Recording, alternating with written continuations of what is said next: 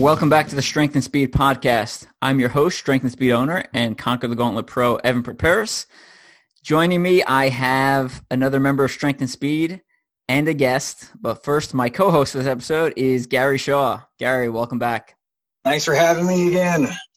And if you're unfamiliar with Gary, we actually talked about him in the last episode. He once held the record for 24 beers, 24 miles in under 24 hours for about a week before it got beaten also a ultra runner, also the uh, race director of the Leaky Hourglass uh, Ultra Marathon, which is a last man standing event where the time keeps getting shorter, which we'll we'll plug at the end for you there, Gary.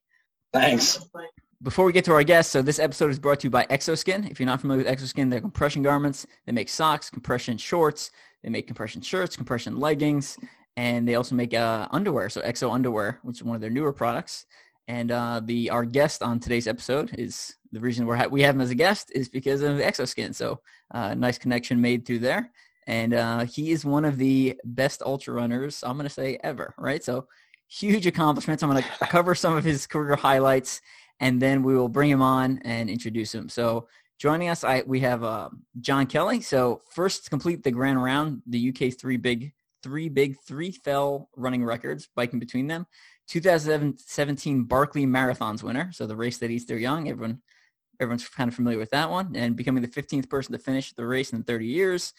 Uh, broke the 31-year-old record on the Pennine Way. Uh, uh, 2020 Spine winner, two-time Ironman age group champion, 2018 Boulder, 2018 Mont Tremblant, 2018 ITU long course age group world champion, I mean, the, the, list just goes on, and this is just like the the very very high, top highlights, right? A Guinness World Record for a fastest marathon dressed as a video game character at the 2016 Boston Marathon, and uh, this is this is probably my favorite record he has as his career highlights. It's slowest swim ever in a sub nine hour marathon at the 2018 Ironman Arizona. So we have uh, John Kelly. So John, welcome. Yeah, th- thanks very much. And, and yeah, that, that's in a sub nine Ironman. That's that's one of my prouder moments. I've, I've got that by a, a solid three minutes. Uh, I, I, swam about a 117 in that race, and I think the next slowest ever is 114. So it's nice. a pretty sizable gap there uh, I've got for that one. I'm uh, pr- pretty confident of hanging on onto it for a while. Yeah, yeah, that's awesome. Yeah, I mean, just a huge. I mean I'm like I'm looking at your uh, your website randomforestrunner.com and you look at the results page and it's just like you know list after list of just these like massive races, these massive physical undertakings with uh with impressive accomplishments, right? So uh, just pretty pretty cool to see. Thanks. Yeah, it's it's it's made some some fun adventures. Uh, I I generally uh, excel uh, the, the the longer and the the more technical and the more miserable uh, that things are in general. So uh, you know whether I'm I'm actually uh, winning by by skill or just winning by attrition, I think that uh, it, it's tough to tell on that one. Well, you're in good company here. Um, but but yeah, it's it's been great to good to hear. Yeah, I was gonna say you're in good company here because Gary is uh, also does ultra, a lot of stuff that's really stupid long and painful, um, including like the drinking thing I mentioned earlier. And then I do ultra distance obstacle course racing, so you know races that are five to 24 hours in length with uh, since you're running plus obstacles, right? Some monkey bars and all sorts of sorts of nonsense mixed in there. So let's let's kind of start at the beginning because um. So I was, I was going to say I, I, I might need to get a few tips from from Gary at, some point. Uh, one of my plans here uh, before I leave the UK, there's this uh, there's this trail that was designed to connect uh, six pubs around the local hills here. It's about 48 miles long. And so sometime before I leave, I, I plan on doing that as an actual literal pub crawl, uh, doing doing the 48 mile run getting all of my sustenance from the pubs along the way, drinking a pint, pint at each one. Um, it, will be a good time, good company, good good send off uh, to to the UK to to whenever my time here ends. The key is definitely being able to burp, John. You have to be able to gas and make room for more, or otherwise you, you can either burp or vomit. Those are your two options. I'm I'm pretty pretty talented at both of those. So it, you know, it's uh, it, it's, one one of my uh, more dubious uh, skills. I, I think I, have uh, definitely been known to to lose it uh, at a few few races, uh, uh, some of the hard runs that I've done. Nice, because some of our listeners may not know you too well. Um, because, like I said, we're we're mostly an obstacle course racing focus, but um, you know, obstacle course racing is a new sport, but fitness is old, so we pull in athletes from other sports to steal their lessons learned because they've already solved the problems that we're looking for. So let's start off with, you know, how did you get into running and then more specifically like fall down this slippery slope of like some of the arguably stupidest slash hardest marathons and races like ever? So I, I, I ran cross country and track in high school. Um, and uh, after that, I, I essentially took a solid decade off um, in, in college and grad school and kind of went the intramural sport circuit with, with softball and flag football. And uh, at the end of all of that, I decided I wanted to see what I could do in a marathon. Um, I'd, I'd always felt that I did better the longer things got. Um, so it, it, kind of seemed like the, the natural thing for me to try uh, while I, I could still do it. So I, I signed up for one. I uh, had had never raced longer than a, a 10K, but just kind of went for it, and it it didn't go very well. um, so I said, you know, I think I can do better at that. And so I, I did a bit better, and then I did another one and did a bit better again, and things kind of kept progressing, and I then I said, okay, well, what if I add in biking and swimming? Or what if I go longer and go on the trails and just kind of kept exploring and, and gradually expanding the scope of, of what I was doing and what I was challenging myself with. Um, and uh, found that I was uh, I was enjoying those adventures and uh, was was doing uh, a fairly good job at them as, as well. Yeah, I mean that's a that's an understatement. so what I, what I do like about your again, I, I would check out his results page on his randomforestrunner.com because it is interesting to see like um your you have marathon 2013 and then another one 14 and another one later in 14. You can see like these huge chunks of time being taken away every time you you run again. And then starting in 2015, you started doing uh, Barkley's marathons. So I, I know our audience loves to talk about Barkley's. Um, so how did you like? Why did you first decide to do that, and then how did that first one go?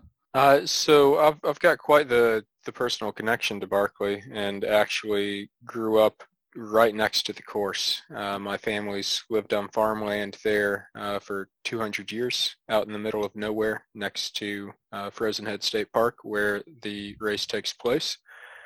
Um, and so I, I, had that deep personal connection uh, to the land and to the race and, and really wanted to get out there and, and prove myself on, on my home turf uh, and in, in front of, you know, my, my own local community who, for the most part, uh, doesn't know much about ultra running. Um, it, you, you know, most people don't. So uh, it was it was a great opportunity, uh, and so went out there that first year in 2015 uh, and and got a fun run, which is is three of the five loops before I was kind of done in by stomach issues and, and poor food selection. I was still pretty new to uh, ultra running that point of myself, and kind of thought, oh, I'll just have sports bars and gels the entire time. Um, and you know, after 30 plus hours of nothing but uh, engineered sugar products, uh, your stomach kind of says, nope, um, mm-hmm. no thank you. Returned the following year. I managed to get four loops and, and start my fifth and final loop before kind of, uh, you know, falling asleep uh, on the side of the trail there and, and uh, returned the following year in my third attempt in 2017 uh, still to this point, uh, the, the most recent finish of the race. Uh, hopefully we'll, we'll see that change next year. Yeah. So I, I remember I was getting ready for a 24 hour uh, OCR that weekend, I believe, in uh, the year you finished. And I remember I remember being excited and like seeing the results when that went off. Actually, I know what that is. That was terrain relay 24 hour. That's that's that that's what that weekend was. So I remember uh, being super excited at the results from that, and uh, one being excited that anyone finished, and then two, um, you were or still are sponsored by Hammer Nutrition. Is that right? Yeah, I, I was at the time. Uh, they still have still have a great relationship with them and, and still use a, lot of their products. Uh, but as I've kind of gone into the, the multi-day adventure route, I've, I've had to place a large focus on uh, real food along the way as well, where I'm, I'm shoving pizza and everything else in my mouth. So it, that's that's not uh, my my sole uh, fueling focus uh, anymore at this point. But but yeah, I've had a, a long relationship with them and and big believer in in their their products. Yeah, so I, I am still sponsored by Hammer, and I was I have been since 2015, and I remember being like, oh, that's super cool that like another Hammer Nutrition athlete finished Barkley's," and I was uh, I was really excited for that. So uh, just something cool to cool to hear. And I you mentioned it briefly, but talk about you know as you transition from marathon to you know mo- these multi-day events. You know what is what does your nutrition look like as you know, like over the distant different distances, and when do you start using um, real foods or do you use real foods the whole time or you know what does that what does that look like? Yeah so it's it, it's quite different um, over those distances and and you're you're dealing with with meal replacement at that point uh, where you're going for multiple days at a time and you need some some real food. You need something with a, a bit of protein to it um, sports nutrition products at that point. So I've found it's, it's extremely important to have uh, a a large variety available, uh, things that have worked for you in the past, but still a number of things, because you never know uh, at the end of these or what your body is suddenly going to start despising. And in general, your body is also very good at craving what it's deficient of. So if, if, if it needs more salt, uh, if it needs something uh, savory with, with, with, a bit of protein, it's, it's very good at, at giving you those signals uh, if, if you're willing and, and able to listen. Uh, so that, that's again, uh, just just diversity, um, something salt, something something sweet, something savory, uh, available at all times. So, so personally, what do you personally like eat during a multi-day event? Like, what are some of the typical uh, food types that you're consuming? So I, I, do have an actual spreadsheet of, of U.S. and U.K. foods uh, that you know have have the calorie numbers and everything on them. That has uh, a pretty uh, big selection of, of kind of uh, pre-packaged foods, also homemade treats, um, that, that you know flapjacks and and cookies and, and whatnot. But my, my big go-to uh, always has been for something that's kind of hearty and, and filling has, has always been pizza. Uh, and it's, it's one of those things that I, I probably have Teenage Mutant Ninja Turtles to thank in, in those video games. I feel like every time I walk by a pizza and just kind of tag it and, and get, get a power up, get going back there. Nice, nice. The distances you've covered have been you know some insane distances you know what is a what does a normal training week kind of look like for you uh, when getting ready for a major race uh, so it's it's not as crazy as, as you might expect. Uh, so I've been working with, with David Roche uh, as my coach for a couple of years now, uh, who's who's a big believer in recovery and giving your body the ability to adapt properly uh, to the the big stimuli that are in the training schedule. But uh, I I usually don't go over about 70 miles a week, which you know that's that's pretty typical for most people doing marathons. Um, and you know that there are some ultra runners out there that are doing 120 to 140 miles a week. I, I might have one one or two big weeks of 100 miles uh, a, a few weeks out from an event, but but generally it's it's about 70 miles a week, and, and that's that's also uh, when we're talking about time spent, much less time spent than when I was doing Ironmans, and I was uh, you know training, run, bike, and swim uh, all all at once. Uh, interesting, interesting. Yeah, I was expecting a little more volume. That's that's interesting. But yeah, if you show up, you know, well trained and healthy, that'll that'll make a pretty big difference. And you, I mean, if based off from what I know about you and your your background, I mean, obviously you've you've been running for a long time, so you have a lot of of that base uh, already built into your body. Yeah, that's that's definitely a big part of it. Uh, having that that huge foundation uh, of aerobic fitness is is something that you you build up over many years uh, and that that really sticks with you. It's it's much slower and harder to lose that. Uh, so on top of that foundation, uh, it's it's e- easy to to build uh, a lot more speed and, and higher intensity things to kind of uh, sharpen the, the, the top of that pyramid. Yeah, absolutely.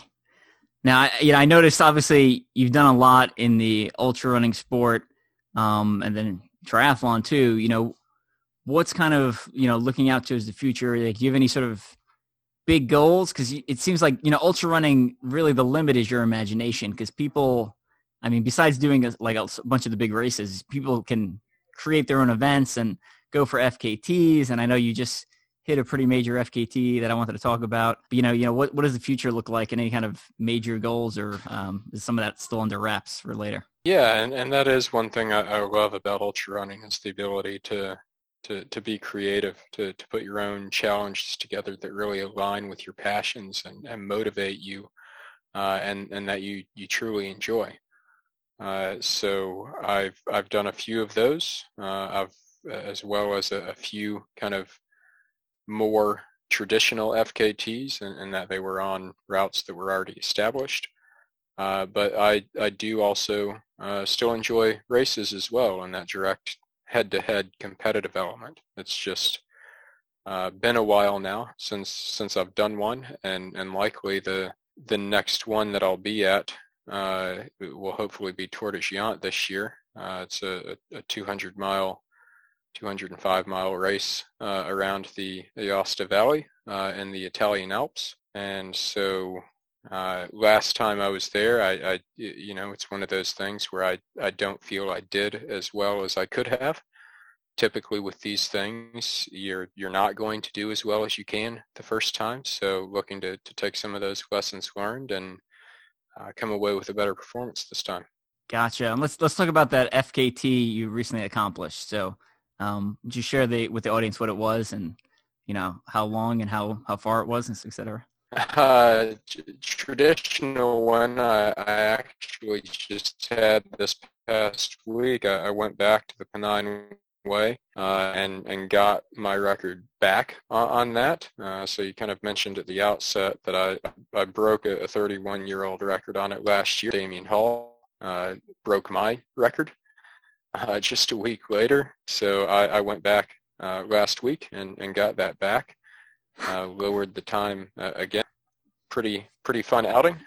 But but then the the other one that I put together last year, the Grand Round is, is one of those things that that again just gave me a, a, lot of room to be creative, a lot of room to to put together something that uh, I was was passionate about, cycling. Uh, I, I, never enjoyed the swimming element of, of triathlon very much. Uh, so the Grand Round is, uh, I, I, took the UK's big three uh, fell running rounds, uh, the Paddy Buckley round in Wales, the Bob Graham round in the Lake District uh, in, in England, and the Charlie Ramsay round in Scotland. And so each of these are, are roughly uh, 100K uh, running, about 24,000 or, or so feet of elevation gain, and they are each viewed as challenges that, that people try to do within 24 hours. And so my goal was to uh, put all of them together uh, and ride my bike in between them. And so this this added about 400 miles of, of cycling. And Ooh. so my, my goal was to do each of those bike legs as, as well in 24 hours. And, and so altogether, uh, this this came out to be about 400 miles of cycling, um, a, about uh, 185 miles of running with uh, 70 something thousand feet of elevation gain and uh, altogether, I ended up completing this. I actually fell a bit short of my goal uh, on the final round, the Charlie Ramsay round in Scotland, uh, which is just gorgeous country, um, but remote and, and, wild. And uh, we we got slammed with a named windstorm uh, during during that run, and it just it broke me. Um, I was kind of already at the edge, and once that hit, uh, I, it, it, just it, it, crushed me, and so my my pace instantly fell off a cliff, um, and and I went from slightly ahead of schedule, uh, six hours into the round, to needing 34 hours to to finish it, and so uh, all in all, I, I, finished this adventure in, in 130 hours and 43 minutes, uh, and it's it's still the the only self-propelled uh, connection uh, of these uh, three big UK fell running rounds. That's insane. I mean, that's just such a massive effort on so many levels. Uh, just very impressive.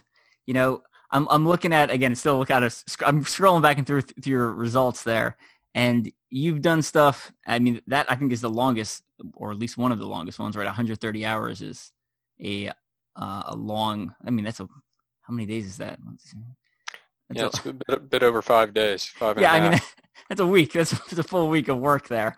You know, when you when you're going from something from a marathon to a 24 hour race to some some of these multi day stuff, uh, is there any like major differences in mindset, or is it just kind of more of the same of you just kind of getting in your zone and kind of cruising? Because I know, like personally, most of the OCRs kind of stop at 24 hours is the limit.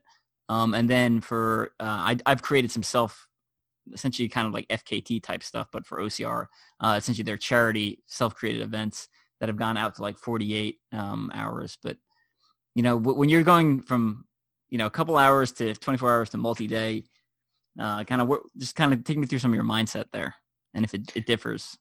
Yeah, once you kind of go past that 48 hour threshold, it's it's really a, a whole new world uh, in, in terms of, of dealing with the sleep deprivation and, and the different things uh, that, that you have to adapt to and, and learn uh, and, and understand how your own body responds to those situations. As far as execution goes, just in moment to moment, uh, it is quite similar because on, on any of these things, you you do the planning up front, uh, of course, and, and you lay all that out. You lay out what your, your pace needs to be, what times you need to hit, when you might need to sleep, what you need to eat, uh, navigation, all of these things you plan out ahead of time. But then once you actually start executing that plan, it's it's one piece at a time. Uh, it's it's always focusing on the next milestone, the the next hill, the the next support point, the the next step. Uh, just one small digestible chunk at a time. Because if you get out there and you start to think about the entirety of what you're doing, it's it's just it, it's overwhelming. Um, and and even even if you're experienced, uh, it, it, seems just like an insurmountable t- task in front of you.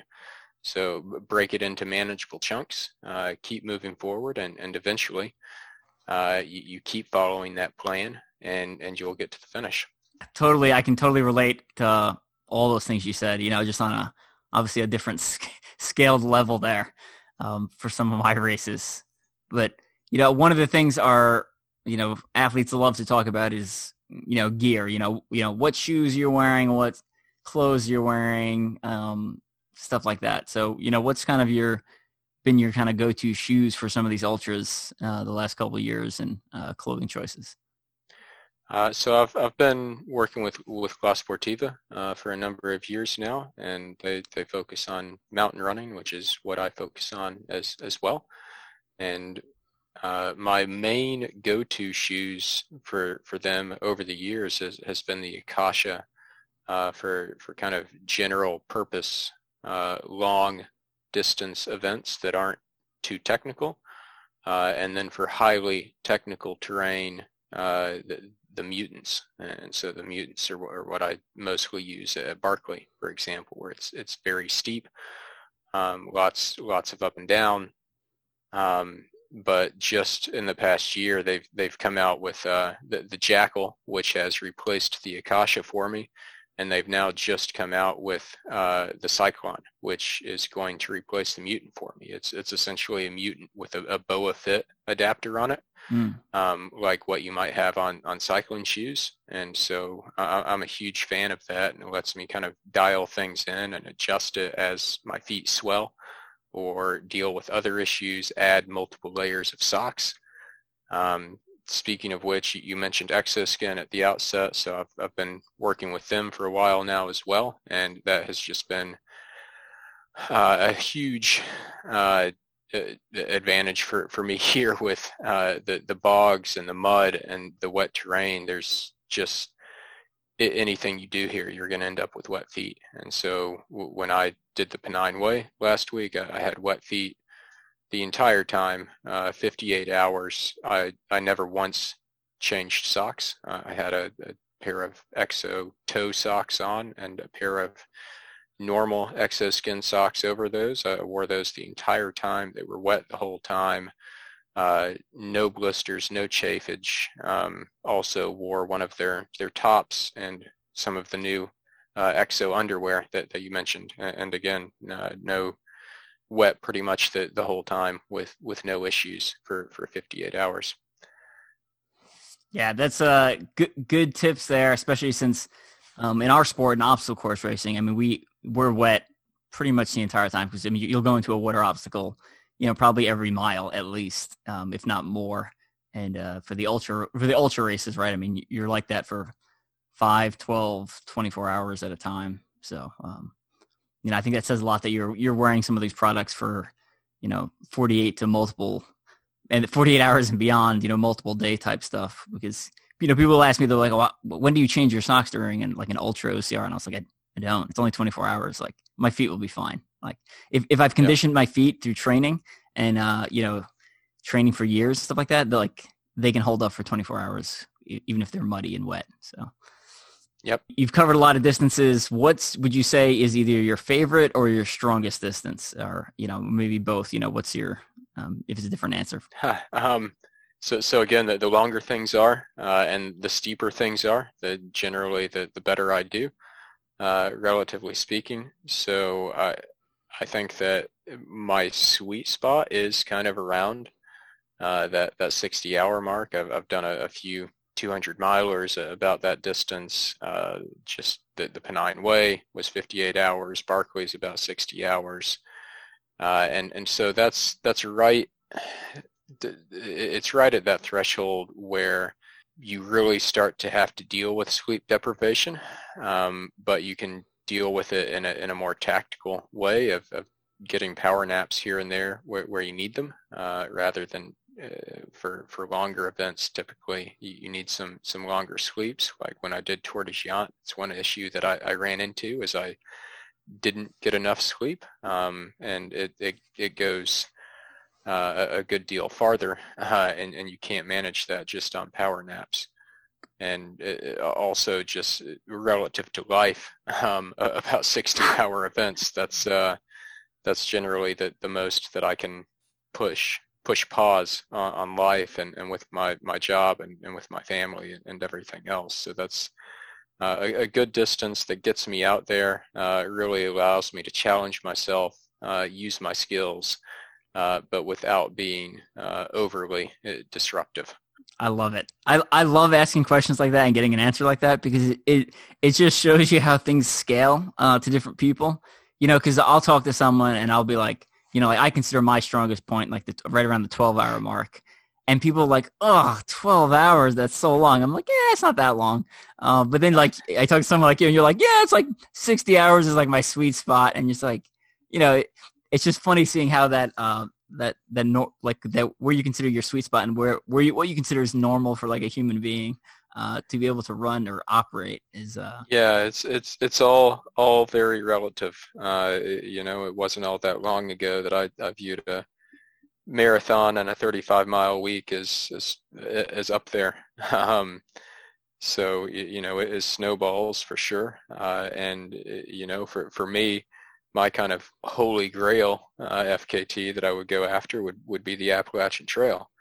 But you know, th- there again, that's that's 42 days, and uh, you know, it's it's hard to push pause on life for for 42 days. Yeah, I mean, you need a job that, or you need to quit your job essentially. Um, yeah. Yep. What do you do, What do you do for work now? Uh, so I'm I'm a co-founder of a startup. It's why I moved over here to the UK for a bit to to build out the team for that. So I'm I'm the tech co-founder and and I mainly do data science and artificial intelligence and, and that sort of thing um, to uh, assess cyber risk for, for companies. So oh, essentially, oh, what, what how much they're likely to lose uh, due due to cyber attacks on any given year. Interesting. All right. So it sounds like I mean the startup probably you're probably super busy, but the the fact that you're at the founding level, you might have some more flexibility, maybe. Yeah, it's it's kind of a double-edged sword. It's, it's it's to me a bit like going back to grad school, where you there are rarely times that I, I have to be working, so I, I have a good deal of flexibility in, in setting my own schedule. But there's also rarely times that I feel that I don't feel that I should be working, uh, and and so it, it's almost kind of doing these things where I'm I'm out there and out there in the wilderness for days at a time. It, it's kind of a forced uh, disconnect for me as well. Gotcha. I'm, also, if if people are wondering where Gary is, uh, we have lost him on the podcast. He's got no reception and the Wi-Fi isn't strong enough. He is actually out at the Infinitus uh, 888K uh, this week. Oh wow! So he he's not doing the 888K, but he is doing he's doing the hundred miler. As he said, he's like, I'm just gonna I'm just gonna put the tip in, see how it feels. I'm pretty sure he'll that's his test run for the 888K either next year or maybe you know a couple years down the line. So any uh, do you have any interest in doing that one? Uh, that that's that's again one where you know it uh it it it, it takes a while um to to find the time to to be able to do something like that and and yeah it's it's interesting and appealing but there are just there's so many things uh out there that yeah uh, I, I would love to do and and it, I, I kind of fell into that trap when I first moved to the UK and had all of these new European races at my doorstep. And I was like, oh, I want to do that one and that one and that one. And, and I did a bit too much. Uh, and I, I, didn't perform well uh, as a result. And so uh, I, I, I want to, for sure, uh, experience these, these different races and, and these different uh, landscapes, but at the same time, uh, I, I, I want to do it well, uh, and and I want to not sacrifice uh, quality in the sake of quantity. Yeah, absolutely. I know in the in the obstacle course racing world, you know, we've especially with social media, we fall into the trap of like you always have to be like out there and racing, and there's like sometimes sometimes brands will stack big races like you know like two weeks apart when it's it's just really not good for training and performing. Um, what is your personal like if you do a hundred miler or a 200 miler, like how long do you want to wait? Um, and obviously they're all different, right? Based off elevation and stuff like that. But, uh, you know, how long do you want to wait before your next kind of major effort? So like how often are you doing an A race per se? Uh, so it's it, it is going to vary a, a, good bit. Last year I had the Pennine Way and the Grand Round just four weeks apart, but that was dictated by the fact that I couldn't do the Pennine Way until COVID restrictions in the UK allowed for it. And I had to do the Grand Round uh, before we uh, kind of got into the danger zone of my wife going into labor uh, with, with our, our child. Nice. So I, I had a, a, short window there and I crammed them both in and, and took a big long rest afterwards. Uh, this year I've, I've got a few big plans uh, that are, are spaced around uh, eight weeks apart, but then again uh, with uh, probably a, a, nice big rest after those. So uh, it's, you know, I would say in a perfect world, uh, I'd, I'd put 12 plus weeks uh, in between each one. but if I do stack two or three of them together, it's it's just key to to at some point get a good recovery window because there's going to be kind of a a residual effect uh, that's that's going to, to build up and, and not clear out uh, the, the more those get stacked on top of each other. Gotcha. You know, one of the things I think is about interesting about ultra running is again these there's really no there's no limits, right? Because if there's space you can run. So I think I kind of asked this already, but you know, any kind of big, uh, big goals you have for the next couple years that you're willing to share at this point, or um, we still keeping those under wraps? Uh, yeah. So it's it's uh, I generally try not to to plan much more than than a year in advance. Is I mean, for one thing, I, would love to do race uh, races like Hardrock, and so I'm I'm dependent on the lottery uh, to get into that, the, the same as everyone else. And so that's kind of one that you, you do the year your number's called. And uh, outside of that, uh, again, I've got Tor des Géants uh, this this year, and also looking at a, a, big challenge here in the UK called the Wainwrights. Uh, that is uh, links 214 summits in the Lake District. Um, it's it's about 318 miles, uh, 118,000 feet of elevation gain. Uh, the current record is uh, six days, six hours. Uh, so I'll I'll be quite interested in, in taking that on. But uh, again, it's it's a matter of, of what I can fit into the schedule, uh, making sure that, uh, you know, at, at some point in time, uh, if, if, COVID restrictions come back, then I've, I've got to have some adaptability and, and flexibility there. Uh, but as you mentioned, there's there's no shortage of, of things to do. I, I have a, a document of just a list of things that would be great to do that it could could last me multiple lifetimes.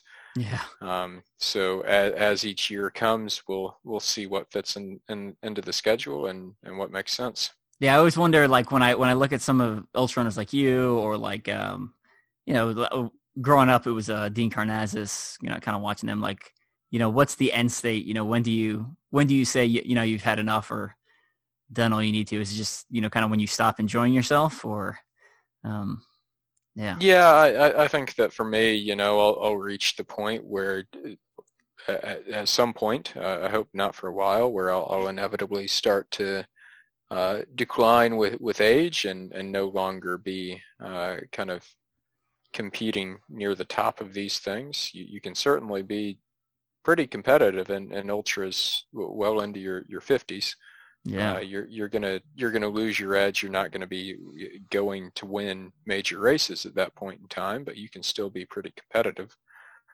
Um, but at that point you know it, my my focus will shift a, a bit more to, to doing things uh, that that I enjoy um, doing things that um, just allow me to explore and experience new areas and, and new people. Uh, and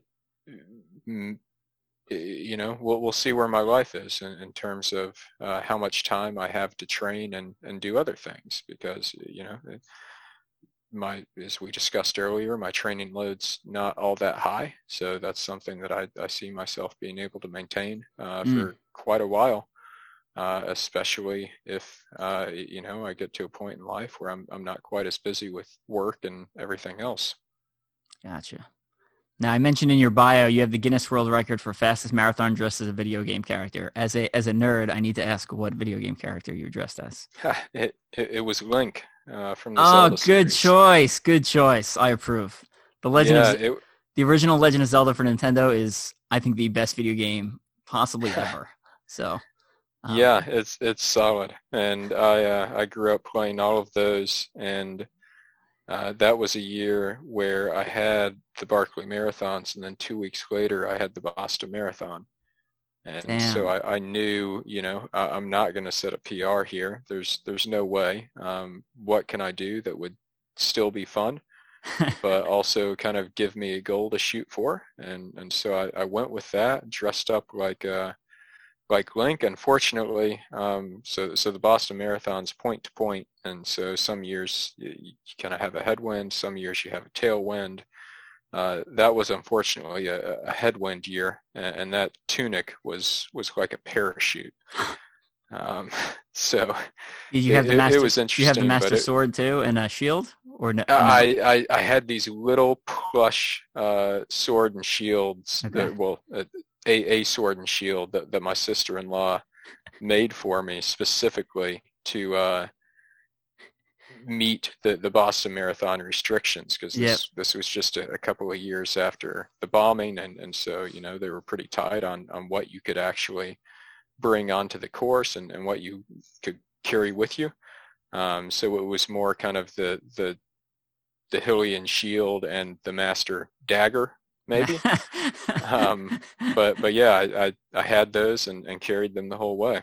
Nice. Now, let's say there's a let's say so- uh, there's a runner who's maybe doing 50 milers or maybe even 100 milers and is looking to go beyond. You know, like either doing a 200 miler or maybe uh, creating their own charity event or doing some sort of FKT.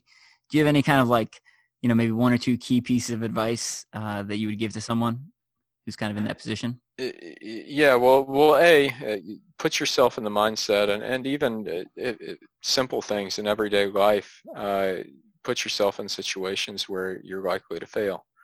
Uh, see see how you respond to that. Uh, practice pushing through that. Uh, practice pushing through those low moments, uh, and and that's one of the biggest things for me uh, as you get to these super long events is you know, at more reasonable distances, uh, at marathons and, and shorter. Um, I often say the half marathon is the longest reasonable distance for anyone to run. Uh, and at races like that, you start off and pretty much the entirety of your of the race, your level of fatigue is increasing and you're trying to time it to where you hit the finish line right as your fatigue tops out and, and you have nothing left. Uh, and, and so it's just this constant gradual decline. Whereas you get to these longer events and you have a decline and, and it seems like you're done and there's nothing left and there's no way you can move forward and, and then boom, you, you, you, you break through it and you, you have another high and, and there are all of these uh, peaks and valleys uh, th- throughout. Uh, and, and so it, it was something I was told when I, I started out was uh, it, it doesn't always get worse. Uh, and so that's important to remember uh, Mm. that you, you're going to hit low points. Um, but but that doesn't mean it's going to keep getting worse. Uh, you you can you can push through those. You can get to the other side, uh, and and it's it's pretty awesome uh, when you do, and, and very rewarding. I like that. That's really good. And you know, you, you mentioned it a little bit just now, but you know, I'm looking at again, looking at still scrolling through your bio here. Um, you have a bunch of DNFs actually mixed in there. You know, so what's your um, you know, what advice would you give to someone who, you know, maybe recently DNF'd, you know, and how do you kind of bounce back from that? Uh, learn from it, uh, and and you know, I've I've always kind of jumped in the deep end with uh, signed up for that first marathon when I hadn't raced longer than 10k. I the first triathlon I signed up for was an Ironman. Um, I, I did Barkley quite early on and, in my ultra career, and and so uh, to me, there's there's no better preparation. If you have an A goal and it's a specific event or a specific race, there's there's no better preparation for succeeding at that than trying and failing Hmm. the, the, the first time. You, know, you could go do a shorter, smaller race and succeed, and that would help, but it wouldn't help as much as just going for it and, and failing.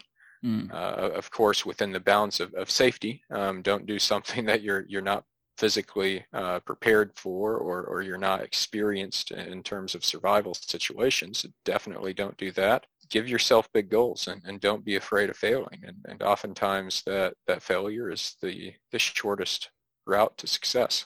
Uh, That's a good one. I like it. You know, as someone who's who's done a lot of these super long races, how do you differentiate between like I'm going to DNF because I like I now I'm at serious risk, or I, I you know I'm I've I've come in seriously unprepared versus like you know maybe I'm just feeling a little bit off and I'm I'm in a low moment like you were, that you were talking about. You know, how do you how do you kind of uh, tell those apart if you can? So, so that that definitely comes with experience, um, and, and it, it also comes with with asking yourself. Uh, I, I mean, uh, honestly, what what's what's worth it when you're out there? And, and sometimes, you you know, are are you still learning?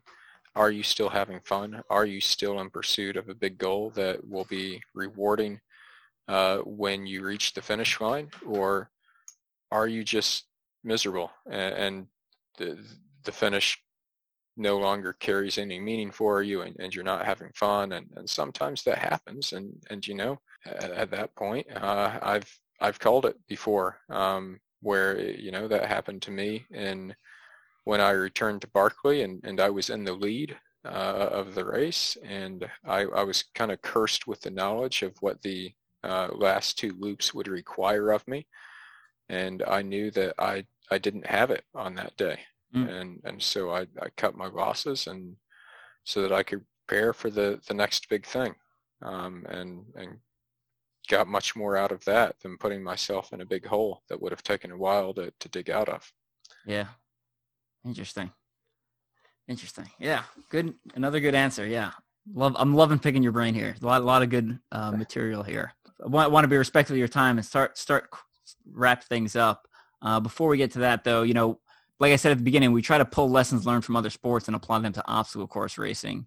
You know, so what kind of lessons uh, can we pull from ultra running that can apply to obstacle course racing? Um, whether it be just you know kind of in pursuit of goals or something more sports sport specific uh, related to like endurance performance.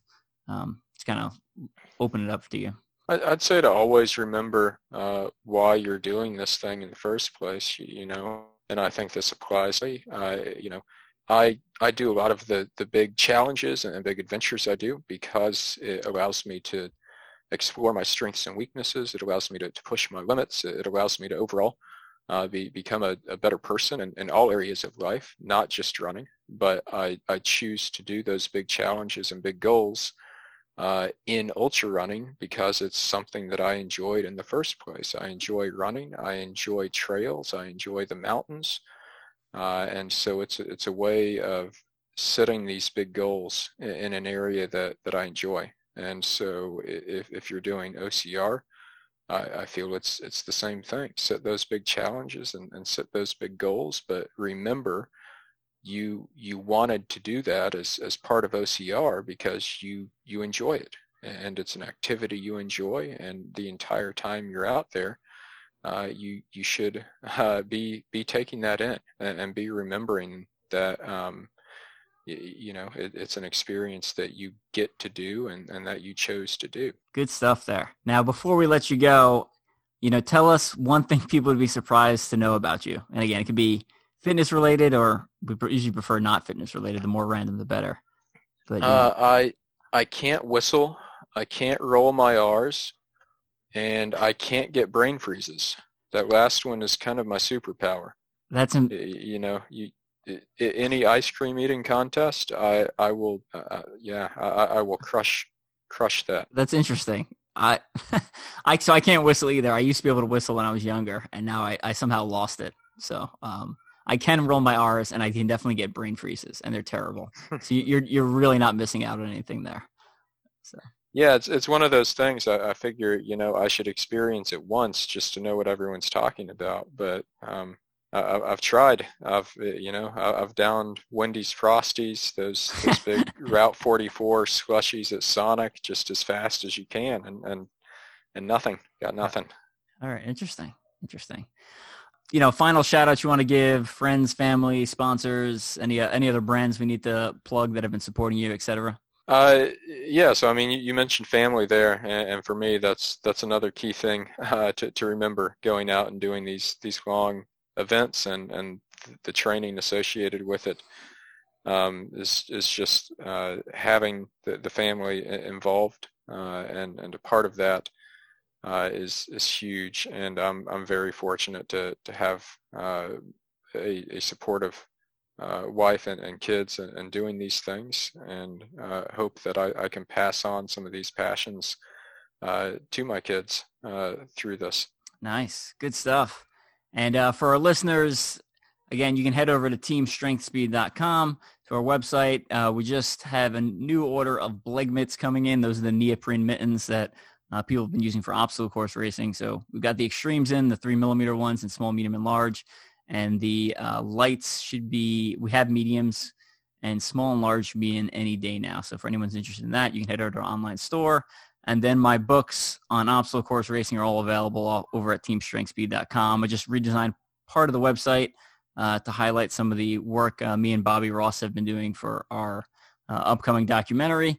And if anyone's interested in reading more about, if any of our ultra runner listeners are interested in more about ultra OCR, so I have a book, two books on there that would be interesting for you. So one is the Mud Run Guide Ultra OCR Bible. So that's more of a training book, um, taking you from distances five to 24 hours in length and some training plans and tips and techniques and stuff like that. And then if you're more interested in a narrative, personal story, uh, my biography is up there, Ultra OCR Man, uh, from Special Forces soldier to record-setting professional obstacle course racer. Uh, again, available in digital, hard copy, and audiobook off Audible. So again, all those links over at teamstrengthspeed.com. John, thanks again for joining us. Uh, really enjoyed this. Just just a ton of good information in there, and I'm, I hope our hope our listeners really take a lot of this to heart and uh, apply it to their own training and racing. So thanks again. Yeah. Thanks very much for having me. I enjoyed the conversation. All right, we'll uh, we'll catch up with you later, and uh, keep crushing it. And uh, looking forward to following you and seeing what else you have coming the rest of the year and uh, over the next couple years. Thanks very much. Right, talk to you later.